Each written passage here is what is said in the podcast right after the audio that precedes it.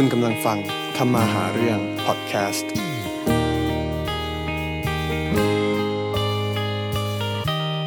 สวัสดีค่ะ วันนี้อยู่กับทำมาหาเรื่องนะคะ วันนี้เรามี special guest คนหนึ่งค่ะ เป็นยูทูบเบอร์ชื่อดังชาวขอนแก่นนะคะ ยอด Subscribe ไม่ธรรมดาค่ะ 3.5 ล้านเลยนะคะ อู๋จุนนั่นเองค่ะ ซึ่งก่อนหน้านี้เขาเคยเป็นนักแสดงมาก่อน แต่ทำไมถึงหันหลังให้กับวงการบันเทิง มาเลือกทำ YouTube ของตัวเองมันมั่นคงขนาดนั้นเลยจริงไหม แล้วรายได้ที่เขาได้เนี่ยเป็นยังไงกันบ้าง วันนี้อูจุน มาเผยทุกอย่างให้เราฟัง เดี๋ยวเราไปฟังกันค่ะ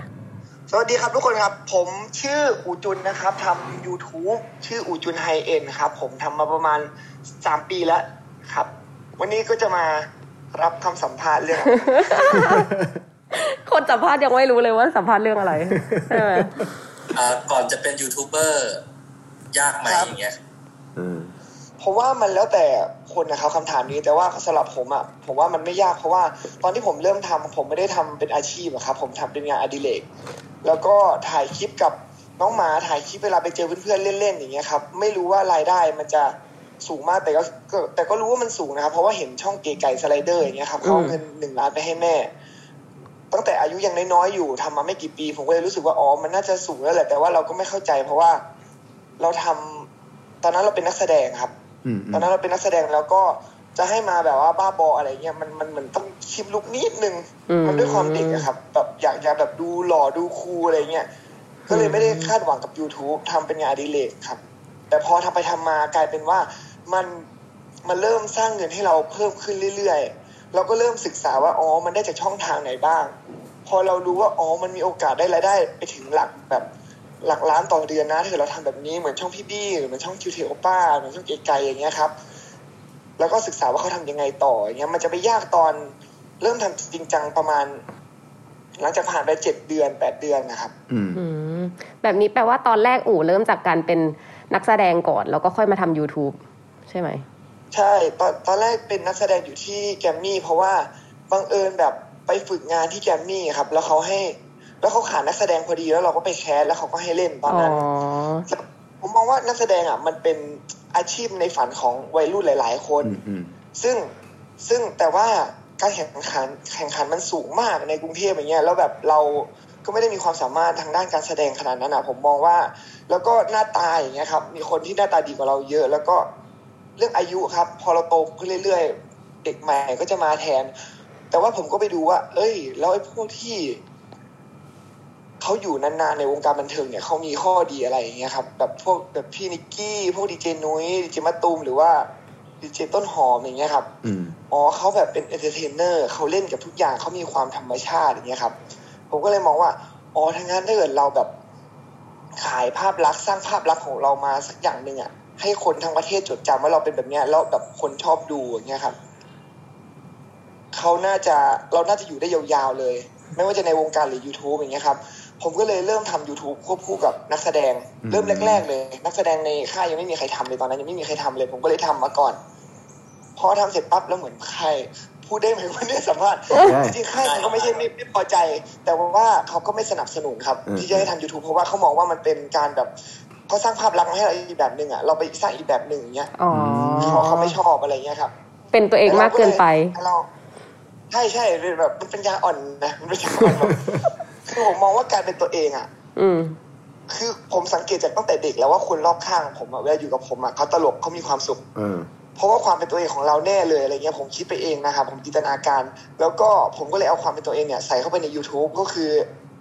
อยากเล่าเรื่องอะไรเล่าเลย ผมเริ่มจากศูนย์ไม่มีความรู้เรื่องตัดต่อเรื่องการพูดเรื่องอะไรเลยครับ เริ่มจากศูนย์ถ้าเราไปดูคลิปแรกๆเนี่ยพี่อู๋จะพูดเพอมาก คือผมจะพูดเพอมากครับ เพราะว่า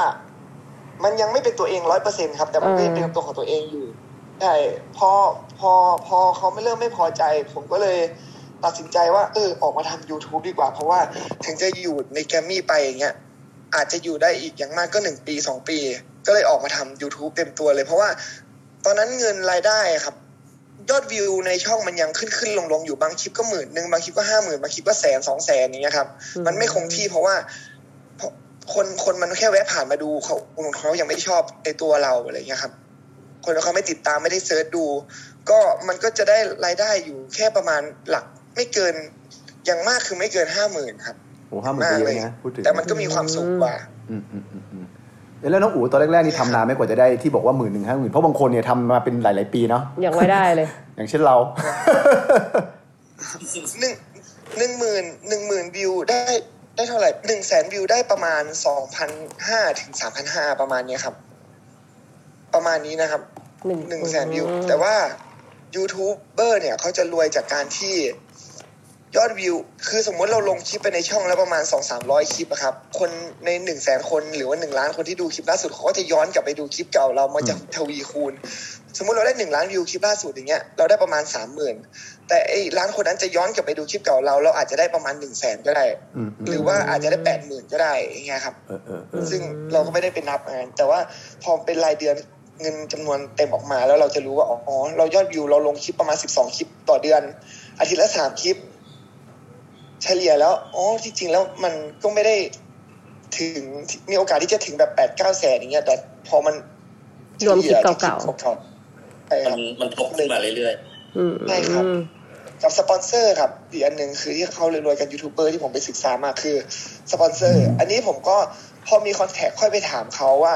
อ๋อ สปอนเซอร์แบบช่องเราเนี่ย rate คนติดตามหนึ่งล้าน คนดูประมาณสามแสนอย่างเงี้ยเราควรจะรับสปอนเซอร์เท่าไหร่อย่างเงี้ยครับให้เขาแบบช่วยคิดกันอย่างเงี้ยครับกับคนมีประสบการณ์อีกทีอืมใช่แล้วแบบนี้คือเรียกว่าอะไรอะออกจากการเป็นนักแสดงมาทำเป็นยูทูบเบอร์อะคิดว่าตัดสินใจถูกไหมถูกนะครัต้บองถูกเพราะว่าเออโอ้โหขนาดนี้ มันมัน มันมีความเป็นตัวของตัวเองมากกว่า ตอนแรกที่คิดไว้ครับ ว่าถ้าเกิดทำช่อง YouTube ไม่สำเร็จสุดท้ายแล้ว มันมีความสุขมากกว่า เพราะว่าเราอะเป็นคนที่นิสัยของอูอะส่วนตัว เป็นคนที่ชอบคาดหวังอะชอบชอบคาดหวังตั้งเป้าเป้าหมายไว้อะแล้วพอทำไม่ได้ทุกคนมันก็ต้องแบบรู้สึกเฟลอยู่แล้ว แล้ว แล้วพอมันอยู่เนี่ยการควบคุมของเราในการเป็นนักแสดงในค่ายแกรมมี่อะครับอืมเรารับอกเราเรา เราเหมือนมันมีเรื่องโชคชัดโชคดวงด้วย ว่าเราจะได้บทไหนที่มันปังไหมหรือว่าอ่ารับโอกาสจากผู้ใหญ่ เราไม่ได้สร้างโอกาสเอง กลายเป็นว่ามันเครียดการแข่งขันมันสูง พอการแข่งขันมันสูงก็เลยแบบมันไม่มีความสุขเราก็เลยออกมาทำ YouTube อย่างน้อยคือ ถึงทำไม่ประสบความสำเร็จอะรู้สึกว่ามันมีความสุขกว่า แต่ว่าเราก็คิดว่าเราน่าจะทำได้ เพราะว่าเก๋ไก่เขามีเงินได้หลักได้รายได้เป็นร้อยล้านต่อปีใช่ไหมครับ ผมมองว่าผมทำได้แค่สิบเปอร์เซ็นของเขาอะก็โอผมเคก็ได้ละสิบล้านต่อปีแล้วอะใช่ผมมองว่าแค่สิบเปอร์เซ็นแล้วการพูดการจาของเขาการดำเนินเรื่องผมผมมองตัวเองว่าเฮ้ยผมทำได้นะไอ้สิบเปอร์เซ็นนั้นอะอืมอืมแค่สิบเปอร์เซ็นของเขาผมได้ปีละสิบล้านเนี่ยผมทำได้นะอะไรเงี้ยผมก็เลยออกมาทำอืมใช้ความคิดตัวเองทั้งนั้นเลย แต่ก็จริงนะ เพราะว่าการเป็นยูทูบเบอร์เหมือนกับแบบเราควบคุมความสำเร็จของเราได้ แต่ว่าเป็นนักแสดงเราควบคุมอะไรไม่ได้เลย ใช่อืมแต่ว่าอีกอย่างหนึ่งที่จะเสริมคนที่จะเป็นยูทูบเบอร์อะครับ คือทำเป็นงานอดิเรกอะสมมุติว่าคุณฟุกดังขึ้นมาก็ถือว่าโชคดีแบบฟุกดังขึ้นมา แต่ว่ามันอยู่ได้ไม่นาน การที่ทำให้มันดังขึ้นมาได้อะมันยากแต่ว่าที่มันอยู่อะมันยากกว่าที่เขาบอกกันอะคือมันยากกว่าตรงที่คนเรามันขี้เบื่อ พอมันขี้เบื่อปั๊บสมมุติผมทำแต่คอนเทนต์หมาคนดูหมาสมมุติหมากังฟูคือหมาอลาสกันตัวใหญ่ของผม แปลกใหม่มากตัวใหญ่หมาหิมะตัวเอฟเลย แล้ว คนก็ดูแบบทำอะไรคนก็ดูประมาณสี่ห้าคลิปแรกหลักสองล้านสองล้านสองล้าน แต่ว่าถ้าเกิดเราทำแต่หมาอย่างเงี้ยเราไม่มีความคิดทีฟหรือว่าทำกิจกรรมอื่นอย่างเงี้ยครับมันจะ drop แสดงว่าเราต้องคิดทีฟตลอดเวลาเลยครับ แบบทุกสองอาทิตย์เปลี่ยน ทุกหนึ่งอาทิตย์เปลี่ยน อันเนี้ยมันคือจุดที่ยากแล้วก็ถึงสอนใครอะก็ไม่มีใคร บางคนเขาก็ทำไม่ได้ เพราะว่าบางทีอยู่หน้าสถานการณ์จริงอะครับ ไม่มีใครไปบอกคุณว่าคุณต้องแบบ อยู่ข้างๆสระว่ายน้ำซีนนี้คุณพูดแบบนี้เสร็จปุ๊บคุณกระโดดน้ำเลยนะ มันจะหายอย่างเงี้ยครับ มันมันไม่มีใครบอกอย่างเงี้ยครับอืมเป็นเหมือนก็คเลรียเอเป็นทีฟในตัวเนาะใช่เออจริงๆต้องครีประเอสบทีฟเรื่องใช่นี้นั่นกัไปด้วยประสบกับประสบการณ์ด้วยครับพี่โอ ใช่ครับได้ครับอืมเอ้ยจริงๆอะพี่สงสัยมานานแล้วเกี่ยวกับเรื่องเบื้องหลังอะอย่างสมมุติว่า คือเวลาเราเห็นเขาทำ YouTube เนาะมันจำเป็นจะต้องแบบมีมีแบบอย่างน้องลูกสาวพี่ชอบดูไอ้เด็กจิ๋วอะมันจำเป็นจะต้องมีทีมงานครับเยอะไหมหรือว่าจริง ๆ ขอแค่แบบว่า มีพ่อกับลูกสองคนก็ทำงานได้แล้ว อย่างอูเนี่ยมีทีมงานเยอะไหมในเรื่องของกว่าจะถ่ายทำแต่ละจุดแต่ละจุดแต่ละจุดอะไรเงี้ย ผมว่า YouTube อะครับ YouTube อันนี้ถ้าเกิดเป็นภาพยนตร์ก็ต้องมีทีมงานเยอะอยู่แล้วใช่ไหมครับ เพราะว่าเรื่องงบประมาณเรื่องอะไรหลาย ๆ อย่างอืมเรื่องขนของ แต่พอเป็น YouTube อะครับ ขายส่วนใหญ่ฐานคนดูจริง ๆ ของ YouTube ครับ แบบใหญ่สุดคือเด็กอืม ถ้าเกิดเราเกาะเด็กได้เนี่ย ยอดวิวเราจะสูงมากครับ สังเกตช่องที่แบบไม่ได้มีสาระมากหรือมีสาระบ้างอย่างเงี้ยครับ ยอดวิวจะเป็นล้านล้านล้านล้าน SPD อะไรอย่างเงี้ยครับ ผมอืมช่องสไปแฟนเก๋ไก่ครับอืมเพราะว่ากลุ่มคนดูส่วนใหญ่เขาเป็นเด็ก YouTube อะเด็กดูเยอะเด็กติดนี่มันจะดูวนซ้ำมันจะดูใช่มันใช่จะชอบมันจะอันมานี้ถูเซิกร์ชถูกถูกก็เลยครับ ครับ ก็เลยกลายเป็นว่า อ่า คำถามคืออะไรนะครับผมแบงค์ไม่คำถามคือว่าเวลาออกหมายถึงว่ากองออกที่งานเยอะหนึ่งคลิปอะใช้ใช้คนเยอะไหมทีมงานอะแบบว่าจะทำคลิปหนึ่งเนี่ยมันจะเป็นแบบว่าอย่างคนเริ่มใหม่อย่างเงี้ยมันมันจะต้องลงทุนลงแรงเยอะไหมเงินต้องเยอะไหมคนจะต้องเยอะไหมอะไรอย่างเงี้ยนึกออกไหมฮะเดี๋ยวของอูเองแต่ปัจจุบันเนี่ยคนเยอะไหมทีมหนึ่งทำ YouTube คนเอาจริง ๆ ครับ มีแค่สองคนก็พอตากล้องกับเรา ถ้าเกิดเราต้องฝึก สำหรับอูนะ อูจะฝึกครีเอทีก่อน ฝึกตัดต่อเองให้เป็นก่อน ฝึกถ่ายงานฝึกทุกอย่างมุมกล้องเองก่อน เพื่อที่เราจะได้มีประสบการณ์ เพราะว่าในอนาคตเรามองว่าช่องเราจะต้องใหญ่ขึ้น ทีมงานเราจะต้องเยอะขึ้น เราจะต้องเก่งก่อนนะครับ ถ้าเกิดเราไม่เก่งเราทำไม่เป็นเราจะสั่งงานเขาไม่ได้ เพราะว่าการตัดต่ออย่างเงี้ยครับ เหมือนการเล่าเรื่องเล่านิทาน สมมุติเราตัดต่อเรื่องหนูน้อยหมวกแดง คนเล่าคนละคนกันอย่างเงี้ยครับ บางคนเล่าสนุกบางคนเล่าไม่สนุกอย่างเงี้ยฮะแต่ถ้าเกิดเราเป็นคนเล่าสนุกเราจะรู้ว่า เราจะบอกคนเล่าไม่สนุกยังไงให้เล่าให้สนุกอย่างเงี้ยครับ ก็เลยก็เลยฝึกเองมาทั้งหมดเลย แต่พอมีทีมงานนะครับ พอเริ่มแรกอาจจะมีแค่เราโทรศัพท์เครื่องเดียวก็ได้ครับ แล้วก็ตัดกล้อง แล้วก็หลังจากนั้นเนี่ยถ้าเกิดมันขยายโตขึ้นอาจจะมีสักประมาณแบบสี่ห้าคนที่คอยช่วยเราอย่างนี้ก็ได้ครับ อืมแล้ว ใช่ครับแล้วเพราะถ้าเกิดเรามีรายได้แล้วสี่ห้าคนก็กำลังดีครับคุมได้อืมแต่ถ้าเกิดมีเยอะเกินผมเคยแบบ คิดว่าการที่องค์กรมีคนเยอะๆมันจะยิ่งใหญ่เลยเงี้ย ผมเคยรับมาเป็นสิบคนเลยครับ แล้วมันก็พังเพราะว่าเหมือนเราคุมยังไม่หมดแล้วมันก็เกินหน้าที่ เพราะว่า YouTube จริง ๆ แล้ว มีหน้าที่ครีเอทีฟคิดคอนเทนต์ก่อน แล้วก็เตรียมแบบพวกพ็อป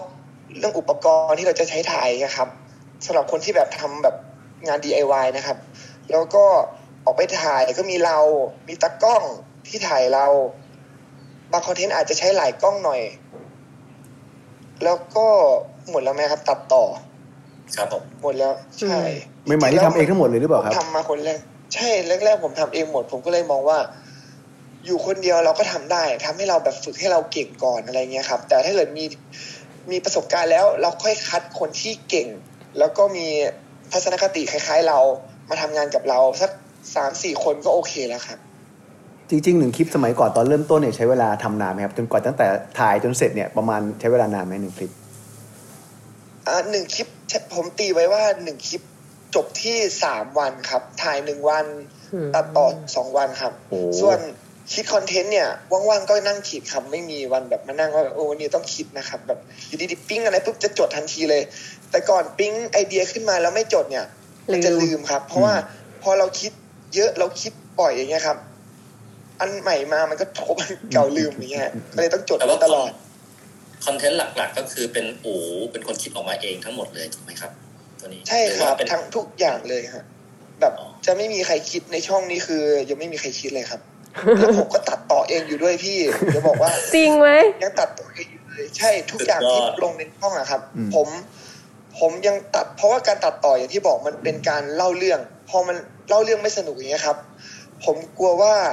อืมคลิปที่เราอุตส่าห์ตั้งใจถ่ายมาอย่างเงี้ยครับ มันจะสื่อออกไปให้คนดูอะไม่สนุก ผมก็เลยเป็นคนตัดเองทุกคลิปเลย แต่ว่าจะมีทีมงานที่เป็นผู้ช่วยผู้ผู้ตัดต่อก็คือเขาใส่ซับอืมใส่ซับข้อความให้แล้วใส่เสียงเอฟเฟกต์ตรงมุกให้บ้างอะไรอย่างเงี้ยครับอืมผมจะจำคัด แล้วก็ใส่เสาบรรยากาศอืม แล้วแล้วแล้วแล้วสตอเรื่องพล็อดเรื่องนี่คือเราก่อนเราจะถ่ายแล้วต้องคิดไว้ก่อนไหมว่าเราจะไปทำแบบไหนหรือว่า แบบว่าถ่ายไปด้วยแล้วก็ค่อยไปตัดที่หลังเอาที่หลัง ผมว่าผมผมจะคิดไว้ก่อนว่าสำหรับผมผมจะคิดว่าก่อนว่าดีเทลสมมุติเราถ่ายคอนเทนต์หนึ่งเช่น สมมุติไปเที่ยวทะเลอย่างเงี้ยครับอืมสมมุติไปเที่ยวทะเล ผมจะคิดว่าผมจะทำอะไรในคลิปคอนเทนต์ไปเที่ยวทะเลคนดูอยากดูอะไร ผมจะไปแนวแบบท่องเที่ยวแบบ ธรรมดาทั่วไปคนอาจจะไม่ชอบเพราะมันเยอะแล้ว ผมอาจจะต้องผจญภัยตลกสนุกสนานแบบผมแบบ ไปถึง ผมอาจจะไปเล่นกับหมาที่นั่นสองผมจะาหาพร็อพไปแบบเช่นแบบเรือลมยักษ์ๆอย่างเงี้ย เพื่อเพื่อไปแบบเป่า เพื่อแบบเอาลงทะเลสามผมอาจจะโดดลงไปเล่นแล้วแบบ หาหอยหาปลาหมึก สี่ผมเอามาย่างกินอย่างเงี้ยครับผมจะมองเป็นทีละจุด ให้คนไม่น่าเบื่อมันจะสลับฟิตสวิตสวิตสวิตไปเรื่อยๆอย่างเงี้ยครับอืมอืมอืมอืมให้ให้คนไม่เบื่อ แต่ถ้าเกิดเราท่องเที่ยวเรื่อยๆอารมณ์มันจะเอื่อยเฉอยเหมือนแบบ วันนี้พามาเที่ยวที่นี่นี่นี่ดูบรรยากาศ คนจะทำเยอะแล้วผมจะรู้สึกว่า มันมันน่าเบื่อขนาดผมอะผมยังรู้สึกเบื่อเลย คนดูก็น่าจะเบื่ออะไรเงี้ยครับ เราต้องเปลี่ยนอย่างรอบนี้เที่ยวทะเลทำแบบนี้ อีกคลิปหนึ่งไปเที่ยวทะเลเหมือนกัน อาจจะกลายเป็น ผจญภัยและแบบแบบใช้ชีวิตรอดแบบงบศูนย์บาท แล้วก็ไปอยู่บนเกาะที่แบบเกาะขามเกาะขามที่เขาเป็นเกาะเหมือนเขาบอกว่าเป็นเกาะผีสิงอย่างเงี้ยครับอืมอืมไปเดินสำรวจคราวนี้จะเป็นผจญภัยแบบตื่นเต้นขึ้นนิดนึงเราจะลองไปถึงปุ๊บผมจะรีวิวก่อนว่าผมเตรียมอะไรมาบ้าง ผมจะเดินสำรวจเกาะอะไรเงี้ยครับเดินสำรวจเกาะแล้วผมก็จะหาที่พัก แล้วผมก็จะไปหาอาหารอะไรเงี้ยครับ มันจะเป็นแบบว่าขั้นๆแต่ว่า วิธีการพูดกับวิธีการเล่นมันอยู่ที่แนวของเหมือนตัวเราอะครับ เอกลักษณ์เฉพาะตัวของแต่ละคนอย่างเงี้ยครับอืมซึ่งอันนี้สำคัญมากเลยอะครับไอ้ที่ทำให้แบบคนจดจำว่าเราเป็นคนที่ใส่ยังไง พูดยังไง ลักษณะทางกายภาพยังไง เหมือนคล้ายๆ สร้างแบรนด์แหละนะพี่เนาะอืมให้คนจำภาพแบรนด์เราให้มันแบบ น่าสนใจอย่างเงี้ยครับอืมแต่แบรนด์ภาพลักษณ์พอแบบแบรนด์เราช่องเราน่าสนใจปั๊บ ผมมั่นใจว่าถ้าเกิดตอนเนี้ย ผมแค่ทำคอนเทนต์ง่ายๆ ไปซื้อกะเพราหน้าปักซอย คนก็ดูห้าแสนคนได้อย่างเงี้ยครับอืมอืมเพราะว่าแบบแต่ทำบ่อยไม่ได้ อืม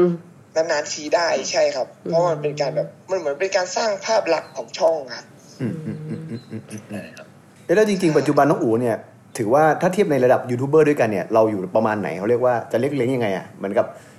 สูงกลางต่ำสูงมากอะไรเงี้ยเราจะเรียกตัวเองว่าอยู่ตรงไหนคกัวานมดังความดังหรืออะไรอย่างเงี้ยผมว่า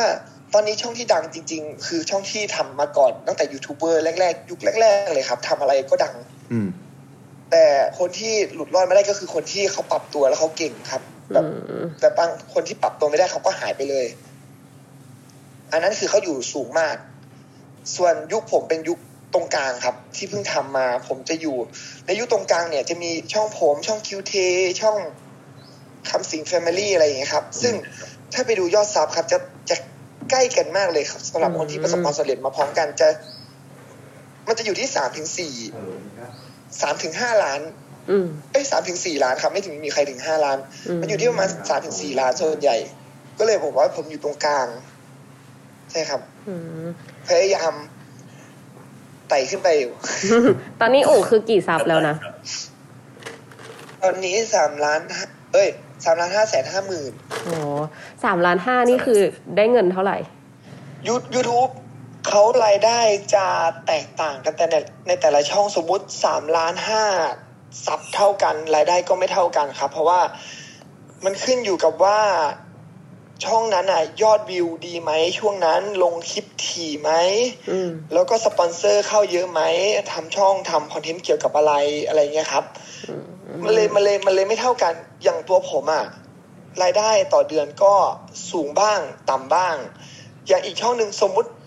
มันมีช่องที่ผมรู้จักอะสี่ล้านซับเป็นเพื่อนผมอะคือยอดวิวหมื่น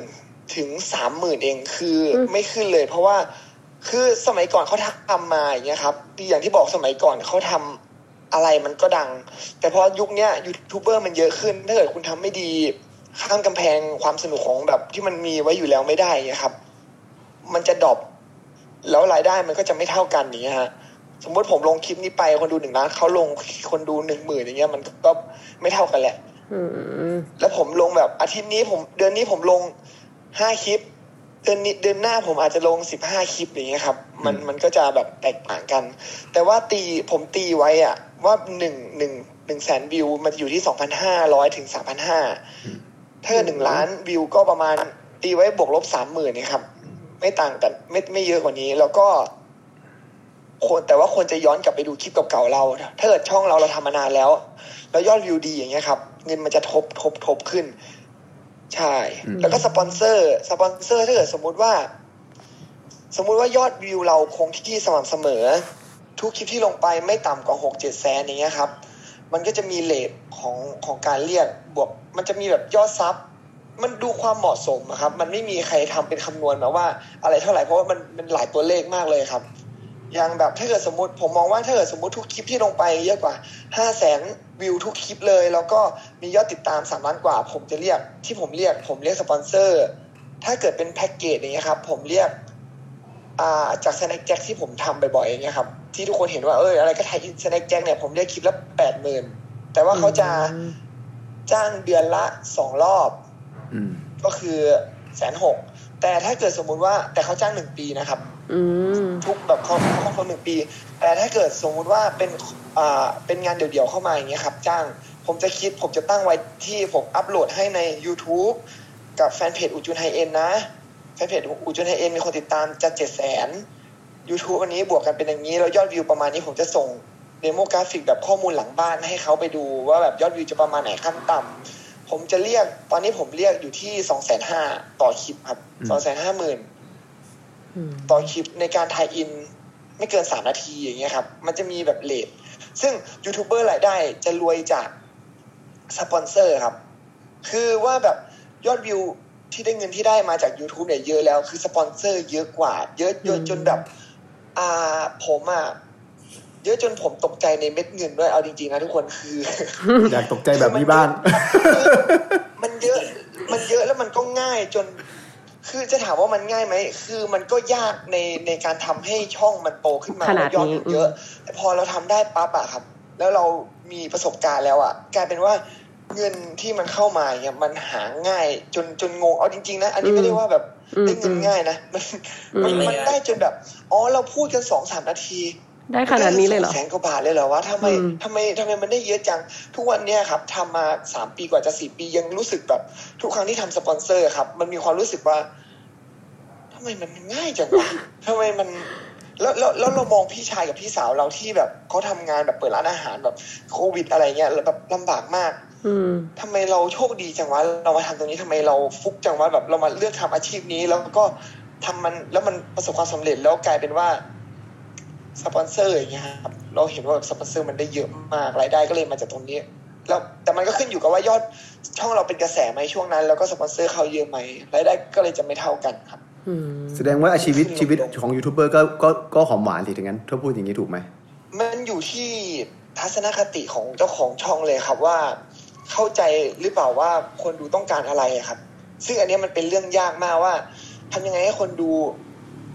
ชอบแล้วก็ไม่เบื่ออีกต่างหากเนี่ยครับ ชอบแล้วว่ายากห้ามเบื่อด้วยอย่างเงี้ยครับอืมมันก็เลยยากแล้วก็ช่วงแรกที่ผมทำกับช่วงกลางๆที่ผมทำก่อนหน้าเนี้ครับ เราไม่เข้าใจตรงเนี้ย แล้วเวลายอดวิว สมมติคลิปนี้เรามาสองแสนสามแสนคลิปนี้เรามาห้าแสนคลิปต่อไปเราไม่ถึงแสนอย่างเงี้ยครับ มันจะรู้สึกอืมเฟลครับ มันจะรู้สึกท้ออืมเพราะว่าท้อท้อไม่ใช่เพราะว่าขี้เกียจทำมันท้อเพราะว่า ไม่รู้จะทำยังไง มันไม่เข้าใจครับ มันไม่เข้าใจว่าคนดูต้องการอะไร ต้องเปลี่ยนตรงไหน ต้องเปลี่ยนที่การพูด ต้องเปลี่ยนคอนเทนต์เปลี่ยนวิธีตัดต่อมันต้องเปลี่ยนอะไร หรือเปลี่ยนหน้าปกให้น่าสนใจมันจะมันจะงงแล้วพอมันมืดแปดด้าน มันจะเครียดครับ มันจะเครียดกลัวว่าช่องจะไปต่อไม่ได้ แล้วก็บางคนก็ไปต่อไม่ได้จริงๆ บางคนก็ไปต่อได้อย่างเงี้ย อันนี้มันคือ มันคือความเครียดที่แบบเวลาทำที่สุดแล้วครับ เวลายอดวิว ตก มันจะไม่มีกำลังใจแบบทุกคนบอกว่ายอดวิวทำมาแล้วยอดวิวน้อยแบบ เราต้องดูตัวเองอะครับว่าเราทำคอนเทนต์ช่องอื่นที่ประสบความสำเร็จนะครับเขาทำอะไรเราต้องดูจุดทุกข้อสังเกตเลยเราต้องคอยสังเกตเขาทุกจุดเลยทั้งการพูด ทั้งการกระทำทั้งคอนเทนต์สถานที่ที่ไปพอปสีของคลิป เราต้องตัวหนังสือตรงหน้าปก การเล่าเรื่องด้วยภาพ ทุกอย่างเราต้องนั่งสังเกตว่าเขาทำยังไง ต่างประเทศเขาทำยังไง ประเทศไทยทำยังไง แล้วมา mix กันนะครับอืมคนที่แบบเขามียอด sub แบบหกสิบเจ็ดสิบล้านคน ที่รายได้เขาเป็นแบบโอ้โหพันล้านต่อปีอะพวกยูทูบเบอร์ต่างประเทศนะครับเขาทำยังไง เราก็ไปนั่งศึกษาว่าอ๋อมันประมาณนี้นะอะไรเงี้ยครับ แล้วเราก็มาดัดแปลง แล้วหลักสูตรเนี้ยไม่มีสอนในตำราด้วยพี่อืมคือผมอะสังเกตมาหลายช่องแล้วที่ใหญ่ๆ My m a n a g e SPD อะครับ เขาจะมีไอดอลช่องของเขาคือช่องอืม d u d Perfect กับ Mr. Beat อืม Mr. Beat คือช่องแบบสี่สิบห้าสิบล้านซับบางคอนเทนต์เนี่ย จะบอกว่าเขาก๊อปก็ไม่ใช่ มันมันเขเขาเอาสิ่งที่เขาดูประสบการณ์เขาอะมาอัดแอปถ่ายถ่ายถ่ายแล้วผมเห็นหลายคลิปมาก ที่มันคล้ายๆ แต่ว่าถึงจะก๊อปถ้าเกิดเราพูดไม่สนุกหรือทำไม่สนุกมันก็ไม่ได้อยู่ดี แต่เขาทำออกมาสนุก ประสบการณ์เขาดูจากพวกนี้แหละครับ ผมก็เลยมองว่า ไอเนี่ยมันไม่มีใครมาสอน แต่ว่าเราอะเป็นคนสังเกตแล้วเราก็รู้เลยว่าอ๋อไอช่องใหญ่ๆเนี่ยมันสังเกตเหมือนกันเพราะว่าสมมุติเราดูไอช่องเนี้ยมันเอาชีวิตรอดในในกล่องในคุก มันเอาชีวิตรอดจากเลเซอร์ที่เอามาทำเพื่อแบบไปเอาเพชรหนึ่งแสนบาท คือเขาทำเหมือนกันเป๊ะเลยอย่างเงี้ยครับแต่คนไทยยังไม่มีใครทำอย่างเงี้ยครับแล้วเด็กเด็กไทยก็ไม่ค่อยดูช่อง YouTube ต่างประเทศ เพราะว่ามันเป็นภาษาอังกฤษอืมกลายเป็นว่าจริงๆแล้วเราไปเอาไอเดียจากตรงนั้นมาทำได้ด้วยอะไรอย่างเงี้ยครับอืมอืม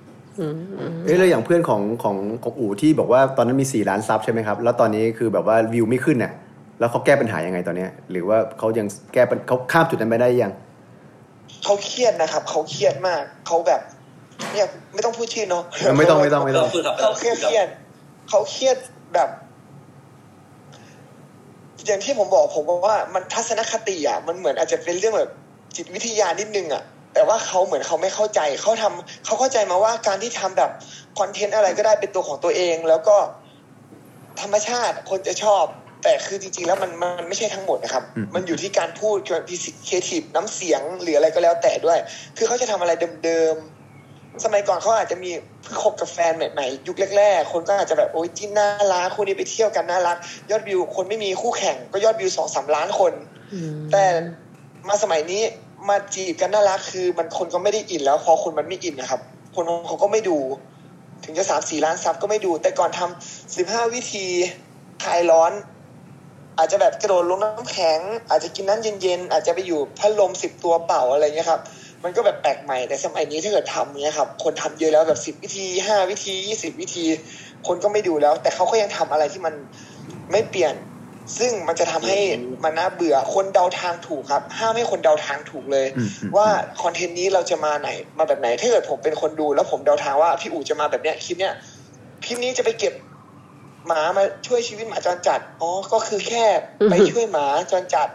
แล้วก็เอามาดูแลหาบ้านให้หาหมอ คือจบเดาทางถูกควรจะเบื่อครับทำอย่างนั้นได้แค่คลิปสองคลิปคลิปต่อไปผมต้องคิดแล้วว่า ไปช่วยหมาที่ไหนดี ไปช่วยหมาจากสุสาน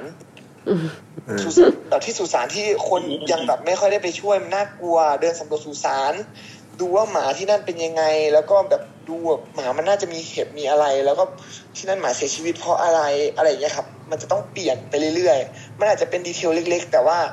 คนดูเขาจะไม่สังเกตแต่เขาจะรับรู้ถึงความสนุกครับอืมใช่ อันเนี้ยเป็นยูทูบเบอร์หลายคนที่มียอดซับสามสี่ล้าน แต่ก็ยังยอดวิวตกลงมา เพราะว่าเขาไม่เข้าใจจุดนี้ว่าเราต้องเปลี่ยนนะ บางคนเขาแบบไม่กล้าเปลี่ยนอืมก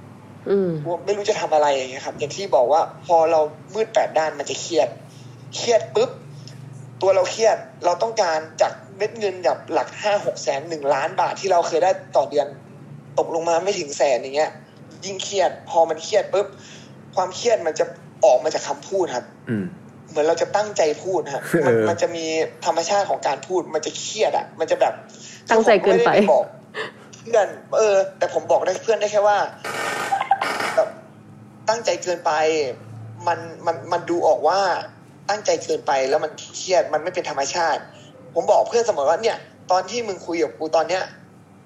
โคตรตลกเลย แต่พออืมมึงอยู่หน้ากล้องอะมึงเป็นอีกคนหนึ่งอะมึงไม่ใช่ตัวเองอะมึงไม่ใช่อะเวลามึงได้ได้ react อะไรมาได้แบบสิ่งที่การกระทำเข้ามาหาตัว react ปกติที่แบบไม่ถ่ายคลิปอะมึงจะไม่เป็นแบบนี้อืมแต่พอถ่ายคลิปอยู่อะมึงจะเป็นอีกคนหนึ่งอะอืมมันไม่ใช่อะ มันมันก็เลยแบบเป็นอย่างนั้น อืมใช่ครับ แปลว่าใช่ครับแปลว่าต้องแบบเปลี่ยนแปลงตัวเองตลอดเวลาอะแดปตลอดเวลาเลย ใช่ไหมอาชีพเนี่ย คิดตลอดเวลาว่าจะทำอะไรใหม่ ทุกอาชีพแหละมั้งมันก็เครียดมันก็แบบเนอะทุกอาชีพแหละครับ แต่ว่าแบบมันอยู่ที่คนว่า ถ้าเกิดเราจัดการกับความเครียดได้มันยากอะครับ มันอยู่ที่ inner เราเลยอะเราจะบังคับให้เรามีความสุขอยู่ได้ไหมถ้าเกิดแบบ เรากำลังแบกรับหลาย ๆ ชีวิตแบกรับช่องอยู่อย่างเงี้ยครับถูกถ้าถูกเกิดเราเรา inner เราแบบมีความสุขได้ ทุกอย่างมันก็จะดีอย่างเงี้ยครับอืมแต่พี่เข้าใจอู๋นะ คือผมแบบรู้สึกเลยว่ามันเหมือนหนังอะถ้าเราแบบว่าหมอพอดูแค่ต้นเรื่องแล้วเราเดาได้ว่าตอนจบเป็นยังไงอะมันก็ไม่อยากดูแล้วอะไม่สนุกครับอะไรเงี้ยเพราะฉะนั้นหนังใช่หนังมันจะต้องมีจุดหักมุมใช่ป่ะอืมเราก็ต้องมีจุดที่มันเซอร์ไพรส์แบบว่าเออเฮ้ยเฮ้ยไม่น่าเชื่อว่าจะเกิดเหตุการณ์อย่างนี้ได้อะไรเงี้ยทำให้คนลุ้นต่อไปต่อว่าเฮ้ยแล้วต่อไปมันจะมีจุดหักมุมใหม่หรือเปล่าอะไรเงี้ยเนาะอืมยูทูบเบอร์ก็คงเป็นคล้ายๆประมาณนี้ ใช่ครับ มันจะอยู่ที่การเล่าเรื่องการพูดแล้วก็อีกอันหนึ่งที่สำคัญไม่แพ้กันก็คือการตัดต่อครับอืมบางทีถ่ายมาสนุกแต่ตัดต่อไม่สนุกก็ก็ไม่ได้ครับ มันต้องตัดให้สนุกด้วยอย่างเงี้ยครับอันนี้เข้าใจน้องอูเลยที่น้องอูเลือกที่จะตัดต่อเอง เพราะว่าเห็นผลใช่งานด้วยใช่นี่นี่เลย ที่ผมจะตัดเองเพราะว่าผมกลัวเรื่องราวมันไม่สนุกผมก็เลยตัดมาเองถึงตอนนี้เออคำถามสุดท้ายน้องอูถามอย่างนี้ว่า ถ้าคนอยากเป็นยูทูบเบอร์ณปัจจุบันเนี่ยมันช้าไปหรือยัง หรือว่ามัน ยังไปได้อยู่หรือว่าเอ่อควรจะไปแพลตฟอร์มอื่นแล้ว t ิ k t o k เอยอะไรเอยอย่างเงี้ยหรือว่ายังไงดีน้องอูมีคำแนะนำมาสำหรับคนที่แบบว่าอยากจะมาเชิงเขาเรียกว่าโซเชียลอะไรนะโซเชียลดาราโซเชียลเนาะเออครับแบบพวกอินฟลูเอนเซอร์นะอ่าอ่าใช่ใช่พวกอะไรพวกนี้ใช่ใช่ใช่ผมว่าข้อเสียเปรียบในยุคนี้ครับ คือคู่แข่งเยอะกว่าสมัยก่อน สมัยก่อนอย่างที่ผมบอกว่าทำอะไรแป๊บเดียว ก็ฟลุกดังขึ้นมาแล้ว แต่สุดท้ายแล้วถึงเราจะฟลุกดังขึ้นมา ถ้าเกิดเราไม่เข้าใจไม่มีประสบการณ์จริงๆครับ มันทำให้ช่องอยู่ต่อไม่ได้อยู่แล้วครับ ก็เลยคิดว่าในความสำเร็จอะครับ จริง ๆ แล้วมันเท่าเทียมกันนะครับ ถ้าเกิดเราค่อยๆทำอดทน แล้วก็มีแบบค่อยๆสะสมประสบการณ์ไปเรื่อยๆอะเราเดี๋ยวพอเราประสบความสำเร็จอะครับ ยิ่งในยุคนี้ถ้าเกิดทำให้ประสบความสำเร็จได้ที่มันยากกว่ายุคก่อนอะแสดงว่าเราต้องมีอะไรสักอย่างหนึ่งที่เราแบบว่าเข้าใจบ้างแล้วอะไรเงี้ยฮะ เข้าใจ แปลว่าถ้าสำเร็จได้มันจะยั่งยืน เพราะว่าเราข้ามใช่ครับข้ามผู้คนมามากกว่าอะไรเงี้ยเข้มข้นกว่าถูกไหมใช่ผมรู้สึกว่าทำอะไรที่มันแบบสมัยนี้ผมเห็นยูทูบเบอร์หน้าใหม่ที่มันอยู่ดีๆผุดขึ้นมาแล้วแบบ อย่างคุณพิมรี่พายอย่างคุณนาลายอย่างคุณแจ็คแปปโฮอย่างเงี้ยอยู่ดีๆเขาก็พุ่งขึ้นมา ผมก็รู้สึกว่า อ๋อ เพราะว่าเขามีคาแรคเตอร์ของเขาที่แบบชัดเจนมากเลยอะอืมการตัดต่อของเขาที่ชัดเจนมาก แล้วหลังจากนั้นอะ ผมก็นั่งดูว่าเขาจะ drop หรือเปล่า เขาก็ยังหาเรื่องใหม่ ๆ มาได้ตลอดนะครับ ตอนนี้ผมกำลังนั่งเอาจริงๆนะครับ ผมกำลังนั่ง คนที่ดูอยู่ผมกำลังนั่งสังเกตคนพิมพ์ริพายว่าเขาจะทำคอนเทนต์ช่วยเหลือคนอย่างเงี้ย เปลี่ยนแปลงไปแบบไหนบ้างให้มันไม่น่าเบื่อ ถึงจุดหนึ่งมันจะมีจุดน่าเบื่ออืมผมถูกเชื่อว่ามันจะมีจุดน่าเบื่อของอืมการช่วยเหลือคนผมกำลังดูอยู่ว่าคุณพิมพ์ริพายอะเขาจะแตกไปทางไหน ตอนนี้หนึ่งหนึ่งที่ผมเห็นคือแตกไปทางทำเพลงครับ ที่มันเป็นกระแสทำเพลงแล้วแบบดัง ๆ ผมกำลังดูอยู่ว่าหลังจากเพลงแล้วถ้าเกิดเพลงมันไม่ปังแล้วช่วงตอนช่วงช่วยเหลือคนมันไม่ปัง ขายของเริ่มดรอปเขาจะทำยังไงอย่างเงี้ยครับ ผมจะไปนั่งดูเขาอืมว่าเขาจะมีวิธีแบบพลิกสถานการณ์กลับมายังไงถ้าเกิดเขาแบบพลิกเล่นใหญ่ขึ้น หรือไปช่วยคนที่มันแบบจี้แล้วมีวิธีการดำเนินเรื่องการเล่าเรื่องการตัดต่อที่ดีขึ้นอ๋อเขาเปลี่ยนวิธีการเล่าอย่างนี้อย่างนี้เราจะจำไว้ว่า โอเค อนาคตเผื่อเราเจอสถานการณ์แบบนี้เราจะได้ใช้บ้างมาประยุกต์ใช้อย่างเงี้ยครับ ใช่ครับ ต้องต้องดูเป็นเคสเคสไปว่าเขาเราเริ่มต้นใหม่ได้ เราฟุกดังก็จริง แต่ว่าเราเข้าใจจริงๆไหมจริงๆจริงๆอยากจริง ๆ ถ้าเกิดฟังผมตั้งแต่ต้นจนจบแล้ว แล้วเข้าใจอะ คือไปปฏิบัติก็ยากอยู่ดีพี่เก่งใช่ใช่ถึงถึงถึงผมอธิบายขนาดเนี้ยครับ อธิบายแบบจิตวิทยาเลยอะ แต่ไปทำจริงๆมันก็ยากอยู่ดี เพราะว่าไม่มีอย่างที่บอกมันไม่มีใครไปบอกคุณว่าหน้ากล้องคุณต้องพูดอะไรทำอะไรครับ มันอยู่ที่ประสบการณ์แล้วก็ตัวเราอะครับ ใช่อืมโอเคครับ ก็ใช่ครับวันนี้ถือว่าสมควรเนาะเออก็สนุกมากเลยจริงๆอยากคุยกับน้องอูเรื่อยๆนะจริงๆ ถ้าอยากดังต้องไปคุยเรื่องรัฐบาล รับรองดังแน่นอน ผมเคย ผมเคยดอกหนึ่งผมโดนแบนเออเหรอจริงเหรอเขาไม่เขา เขาแบนเขาแบนเฟซผมไปประมาณสามเดือน ผมอยากเล่านิดนึงพี่เอาเอาเลยคือผมอะเอาผมบอกว่าเศรษฐกิจมันไม่ดีเออเราก็ต้องช่วยเหลือกันเอออะไรเงี้ยผมพูดกับหมา ผมพูดกับหมาของผมอย่างเงี้ยครับเออเขาแบนผมสามเดือนแค่นี้หรอพูดแค่นี้หรอโคตรโหดเลยอยากให้เขาเห็นนะอยากให้เขามาเจอเออต้องต้องต้องระวังเราเซนซิทีฟเรื่องนี้ไงเดี๋เซยวนซิทีฟเดี๋ยวแบบเออเออเออหายสามเดือนเลยได้ โอ้โหไม่เป็นไรช่องเราเล็กเดี๋ยวเอาอันนี้แหละลง เฮ้ยถ้าเราโดนแบนนี่เราก็จะหามากเราจะดังเพราะเพราะโดนแบนนี่แหละขอบคุณมากเลยโอเคขอบคุณมาก สุดยอดสุดยอด ได้เลยขอบคุณครับแล้วเดี๋ยวขอนัดพี่ขอนัดเลี้ยงกาแฟนะเออได้เลยเธอโอนี่เคจะเรียกว่าอะไรบอกด้วยเฮียจ้ะจะได้มาด้วยต้องเรคคอร์ดนะครับขอสต็อปเรคคอร์ดก่อนนะอ่าเอาสต็อปเลยโอสเคต็อปเลยจ้าโอเค โอ้ต้องบอกเลยว่าข้อมูลก็คือแน่นมาก ๆ เลยไม่ว่าจะเป็นการแชร์ประสบการณ์ การเล่าเรื่องต่างๆ ที่อู๋เจอมานะคะ ก็หวังว่าทุกคนที่ฟังจะได้ข้อคิดได้แนวทาง หรือได้แรงบันดาลใจอย่างน้อย ไปทำในสิ่งที่ตัวเองอยากทำเป็นความฝันเป็นสิ่งที่ตัวเองต้องการนะคะ แล้วก็ขอให้ประสบความสำเร็จนะคะ ไม่ว่าจะยังไงก็สู้ๆกันทุกคนนะคะ แล้วก็ติดตามทำมาหาเรื่องใน EP หน้า เดี๋ยวไปดูกันว่าเราจะไปคุยกันเรื่องอะไร สวัสดีค่ะ